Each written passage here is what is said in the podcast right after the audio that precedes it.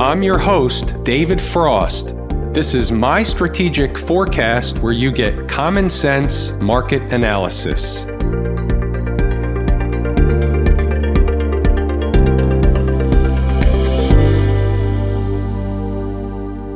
Today is Thursday, March 19, 2020. We are looking at a daily chart of the SPY, or Spider, which is the proxy for the S&P 500. What do we have on the docket today? What do we have on the board? We have a lot of stuff on the board. The market was relatively quiet as compared to the last several days, although today's range was no exception to that rule. It was a wide range nonetheless.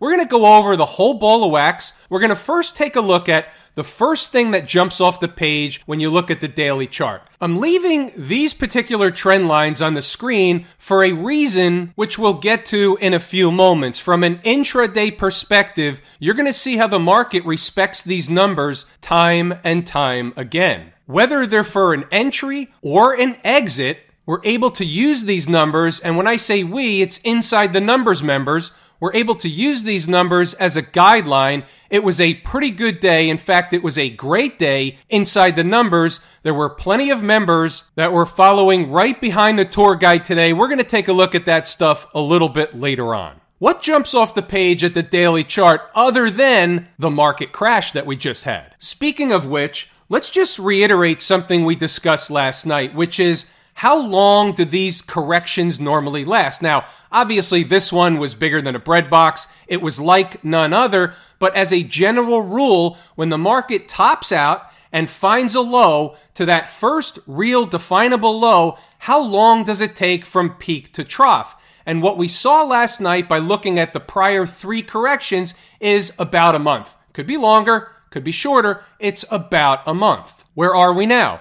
About a month. Was yesterday an important day? Yes, it was. Why? Well, you have to take the course to understand why yesterday was an important day. Time is more important than price. And here's a side note, by the way. Every time I say that, I have a handful of people coming over the top saying, you don't know what you're talking about. Time has nothing to do with it. Price is the absolute. Price is the only thing that's important.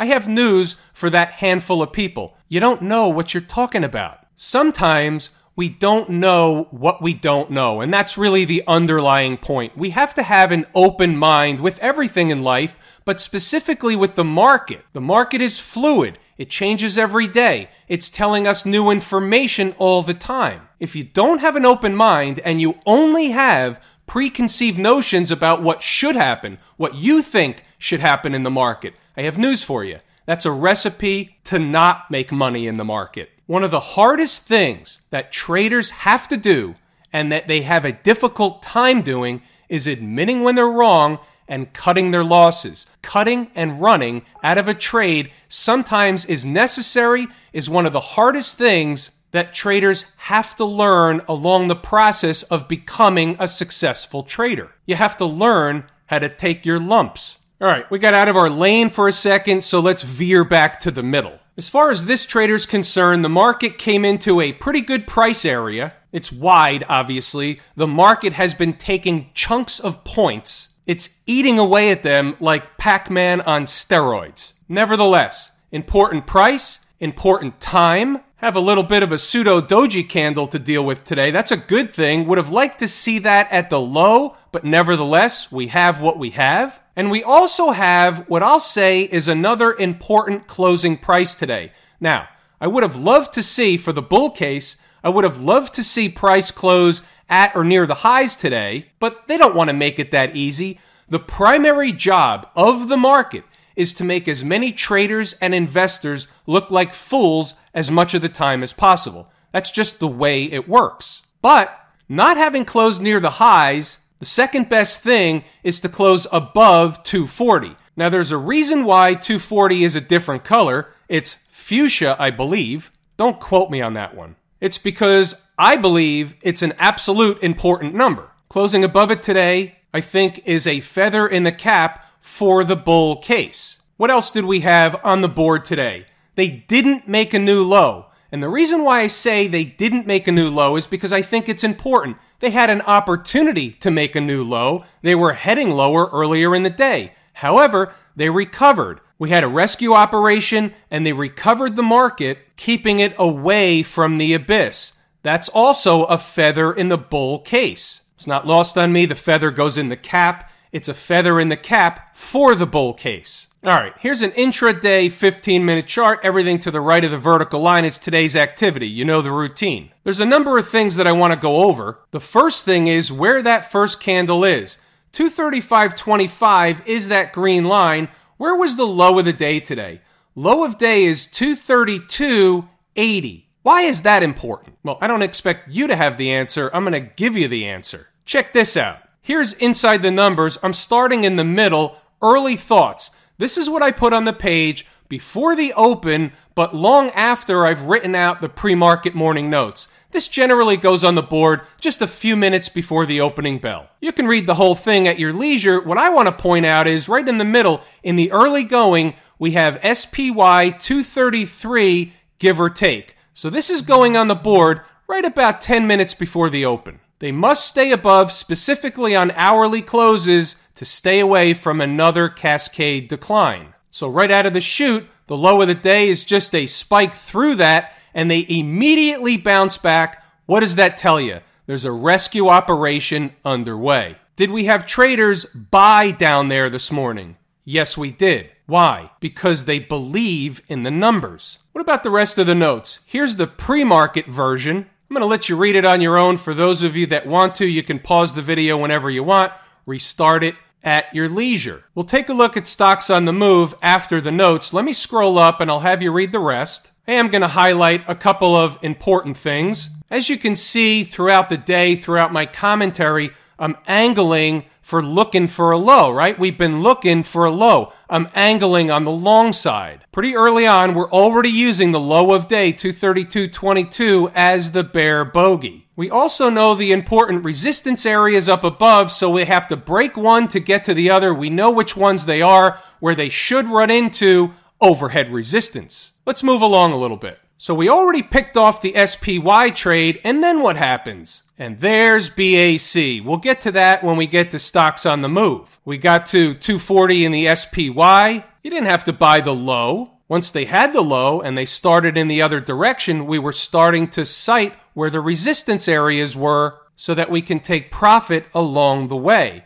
By 10:08, there's your pop in JPM, also off the stocks on the move list. 38 minutes into the day, it's already a bonanza. Let's continue on, see the rest of the notes. Now, at this point, you have to understand the mindset of a trader. I already won the 100-yard dash. I stuffed my pockets in a half an hour. I'm not exactly itching to get into another trade. I'll certainly get into another trade if one presents itself, but I'm not itching to get into a trade. You have to understand the mindset. You don't have to be in a trade. You want to be in a trade when that trade is so good that you'd be embarrassed by not taking it. That's the mindset of a trader. Market comes back down. You can see 10:55, showtime for the bulls, moving right along. We were talking about a pullback, then they had a pullback, went back up, back to 245, an important number. That was an important number yesterday. It's an important number today. Inside the numbers, members will remember 245. Here's the other thing that traders also, some realize, but others don't. You need to realize in an environment like this, where we have huge swings in the market, everything pretty much moves together. We know that, not to the same magnitude, but when you look at it like this, take the SPY, the S&P 500. It's moving up, not a point or so, it's moving up 4, 5, 6, 7 points at a clip, or down 7 points at a clip, or more, whatever it is on any particular part of any particular day. When that happens, a lot of the individual stocks move along with the S&P. Again, not to the same magnitude, but they generally move in the same direction for the same period of time. What's the point? The point is because stocks may be setting up for a specific move that you can identify something that's really right out of the course, lazy E-mini trader. So if I'm in the commentary saying, here's what's going to happen, here's where the resistance is, all that stuff, and you look over at Apple, and Apple's got a bull flag going, and it looks like it's going to break out of the bull flag along with the market on the rise, guess what? I might want to buy Apple instead of the S&P 500. I might get more bang for my buck. It's being a professional trader, looking where the opportunity is, seizing the opportunity, moving right along. You can see 1255 as they continue to push higher after testing 240. Where's the spot where they will run into overhead resistance again? Same deal as before, 245. What if they get through? What happens? If they can get above SPY 246.37, which was a previous high, and stay up there, you can see a quick squeeze to 248, which is a gap. Closing hourly below 240, no dice. Moving right along. 153, there they go. Same resistance at SPY 245. If they can get through, they'll go for the gap. Now, here's an interesting point. Pay attention to this one. It's a little early to hit the gap. They might come up short and leave it for later. Either way, those of you who participated, make sure you book profits along the way. Moving right along and into the end of the day. Let's go ahead and take a look at the stocks on the move list. We had two stocks hit their price target or entry target today. It was JPM and BAC. And by the way, here's another tell before the market even opened. So I'm looking at the opportunities that present themselves, which are stocks that are moving before the opening bell. So I'm looking around to see what's moving and by how much. And I can tell by the list that was being fed back to me and looking at my own list of stocks that I watch all the time, that stuff really wasn't trading down all that much. Even though the futures were wild overnight and we're in an environment where anything goes, stocks really weren't being sold in the pre-market. The bid was not down. Most were off a little bit, but it was just a little bit. It was an early tell. Now, let's go back to the 15-minute chart and review some of the movement that occurred today. Down here at the low, we talked about that one already. They come up and they bust through 240, come back to retest it, and everything is spiking through by a lot. That's just the way the market is right now. But you can see on a relative basis that they are respecting these numbers.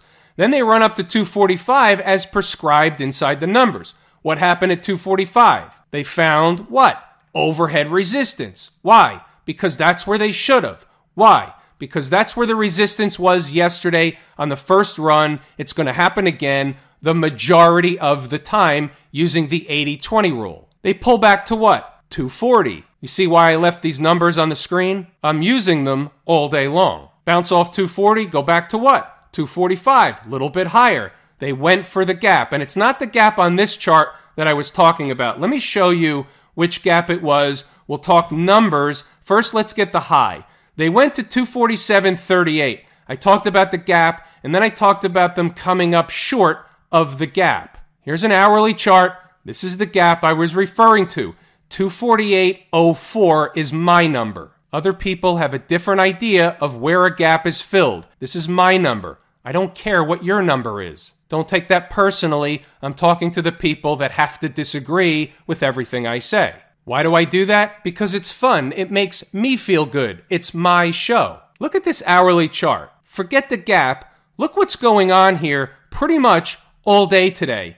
Bouncing back and forth in between 245 and 240. Is that bullish or bearish? That's bullish. How do I know they're not going to have a huge gap down tomorrow? I don't know that. I'm just telling you what's on the chart right now in front of us. How did I know they were going to come up short of the gap? Because it's not my first rodeo. They do the same thing over and over and over again using the 80-20 rule. 80% of the time on the first run, they're going to come up short of the gap, make traders think they're going to get to the gap. They never get there. They screw traders over. That's just the way it is. Does it happen every time? No. Can I read when it's likely to happen? Yeah, it was likely to happen today. That's why I put it in the notes. It's an awareness. You got to be out before the gap. That was the point in putting it in the notes. We're going to do more spider charts in a moment. First, we want to take a W with a couple of trades. Number on the board this morning, probably about 7 a.m., 1902, Bank of America. Low of day, 19 even. How you doing? High of day in the last candle, 21.75. How do you like them apples? Second trade, entry, JPM, 78.92 on the board early. In uniform, ready to go. Spike through a little bit. Low of day was 76.91. takes off. What was the high? High of day, 88.11. Are you kidding me? Did I get anywhere near $10 at a JPM? No, sir. Schmuck shirt. That's okay. A profit is a profit. You take whatever you can take, and you keep the money in your pocket. That's how you run this as a business. 120-minute SPY chart. Interesting candle from yesterday around the lows below 230. It's a pseudo-doji candle. I talk about these in the course along with many others. What do you do with a pseudo-doji candle? Take the course. When are they important? Take the course. Here's another one. 240-minute chart.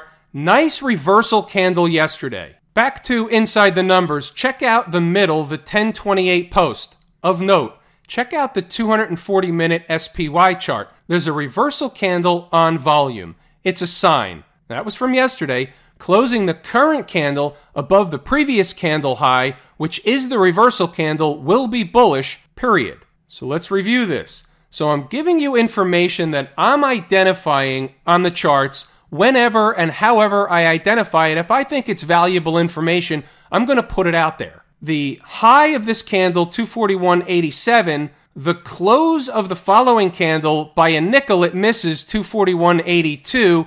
Obviously, that's an important area. They did not close the next candle above that number either. However, by the fact that they're up there, they did make a couple of rally attempts, getting rejected at 245. Or slightly above. Doesn't mean it's bearish, means it's not ready yet. What's going on down at the transportation department? Not that great. Not yet anyway. So we have that tail candle from yesterday, and we have what I'll call a rally attempt today. However, it was something short of a dead cat bounce. Up 100 points or 107 points, but it's nothing in comparison to what they came down. So it's really a meager attempt at a dead cat bounce. The hourly chart is making a bull flagish kind of pattern that may want to challenge up into the 50-period moving average and higher, maybe this pivot high up here, something around 7,800. That's certainly possible. There's a gap up here, but if it's going to get that high, it needs more time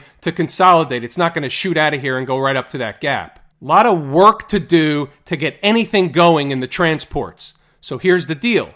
Transports are my favorite canary in the coal mine, my second favorite market-leading indicator. What's first? The IWM. Why did I skip the IWM? I'm going to get back to it. Hold your horses. We have to take note that the transports, on a relative basis, were weak today. How do I explain that? Because on a relative basis, they were actually up more than the Spiders and a lot of other indexes or indices, for that matter. Here's how I'm going to explain it. Now, this is one of those, you're inside my head, so you're not going to find this in any book, any blog, website, TV, nothing like that. I have my two favorite market-leading indicators. As far as I'm concerned, if the market was uber bullish right now, and it may be, it's just not all showing it yet. Things are still pretty dire out there. Let's call it what it is. But that doesn't excuse the fact that we're looking for a low. Now, a low could be a dead cat bounce that incorporates or involves or contains one hell of a rip-your-face-off rally. I want to participate. I want my traders inside the numbers to participate. So here's what I'm saying. I have my two favorite market-leading indicators. They've got to be in sync for this thing to really take off. They're not really in sync. The IWM had a tremendous day. Maybe it's an anomaly. Maybe it's not. But if the transports had the same or similar type of tremendous day, might have a different tune. I'm not buying the 100-point story. Not yet, anyway. Now, here's the other side of that. When these markets are as beaten down like a pulp as they are, sometimes you might expect them to just rally right out of here. Other times, it's like turning an aircraft carrier in the Hudson River. It's going to take a while. Now, look at this. The IWM. They make a new low today, reverse, didn't finish on the high, but finished pretty darn good considering where they were early this morning. They took off on a rocket ride. Here's your hourly chart. That's a reversal, folks. Now, maybe it sticks, maybe it doesn't, but on paper, that's a reversal. The candle I'm referring to is the one that made a new low. It's the first hourly candle of the day, making the new low, closing at 10:30. That's a reversal. Have I mentioned it was a reversal? Similar story in the Qs, not from making a new low standpoint, just that they tried to rally and they were somewhat rejected, but it takes a while. So until and unless they make a new low, we're going to say yesterday's low across the board and other indexes today, that low is going to stick until and unless they get below and close the day below. Then in that case, I'm wrong. There'll be a different low at a different number, and I'll be the one with the pie in the face. That's okay. I'm okay with being wrong when you're looking for a low after the market got walloped for like 35%. It might take a time or two. But guess what? Guarantee you, when we pick off the low, we're going to be rewarded 10x. Any clues over in the XLF? Made a new low today, finished not on the high, near the high. Make a case that's a reversal. You can see where I'm going with this. When the charts start to tell you something, you have to be open-minded enough to take the information, take it for what it is, at face value, and say, hey, if it walks like a duck and talks like a duck, 80% of the time it's going to be a duck. About 20% of the time, you could find an ugly duck or something else under the covers. But nevertheless, if you just take it at face value, use the 80-20 rule, there's another low. So you can see when we run through these charts, one after the other, we're not seeing a lot of divergences out there. We're seeing a lot of things moving, not all of them at the same time, but a lot of them in tandem, in lockstep, doing a lot of the same things. That's the market trying to tell you something. Could the trick, trap, fool, and frustrate crew show up in the morning and open the trap door again? Absolutely they could. And you know what? Even if they did, the market's not going to go that much lower. On a points basis, it may seem like a lot of points. On a percentage basis, they're almost done. If not, done yesterday. Smash mouth, we didn't make a new low today. However, another market that tried to rally didn't necessarily close at or near the highs, but you have to take a positive out of it. Didn't make a new low, had an opportunity to go down, had an opportunity to collapse, had an opportunity to make a new low, didn't do it. That's at least some relative strength. Hourly chart shows another one of those bull flaggish patterns trying to develop. We had a little bit of a sell-off into the close across the board, not only in the SMH, but across the board. Is that meaningful? Is that some profit taking? Is that tricking company or the trick, trap, fool, and frustrate crew? It could be anything. It's hard to read into the last, let's say, 15, 20, even 30 minutes of the day. The market does move in that time period. However, a lot of times it becomes a crapshoot, a coin toss. Are they going to jam them up into the close on a short squeeze, or are they going to open the trap door and kill them into the close? Sometimes they'll do either way. If you want to play it, most of the time it's a guessing game. Sometimes the market tells you, it indicates based on pattern, based on what it's doing, based on certain levels it might be above, sometimes or below. Sometimes the market's going to indicate that's what it's going to do. But a lot of times it'll just get haywire into the end of the day, becomes a coin toss, and you're essentially gambling or making a bet. I'd rather just be a spectator most of the time. Have I told you how much I appreciate each and every one of you and that without you, these videos are not possible? All true, and now as important as ever. With that being said, it's everything that I wanted to and intended to discuss today, so I'll give it a wrap here. As I like to say, we'll pull the ripcord. I'm David Frost, My Strategic Forecast. Thanks for tuning in for another episode of Common Sense Market Analysis.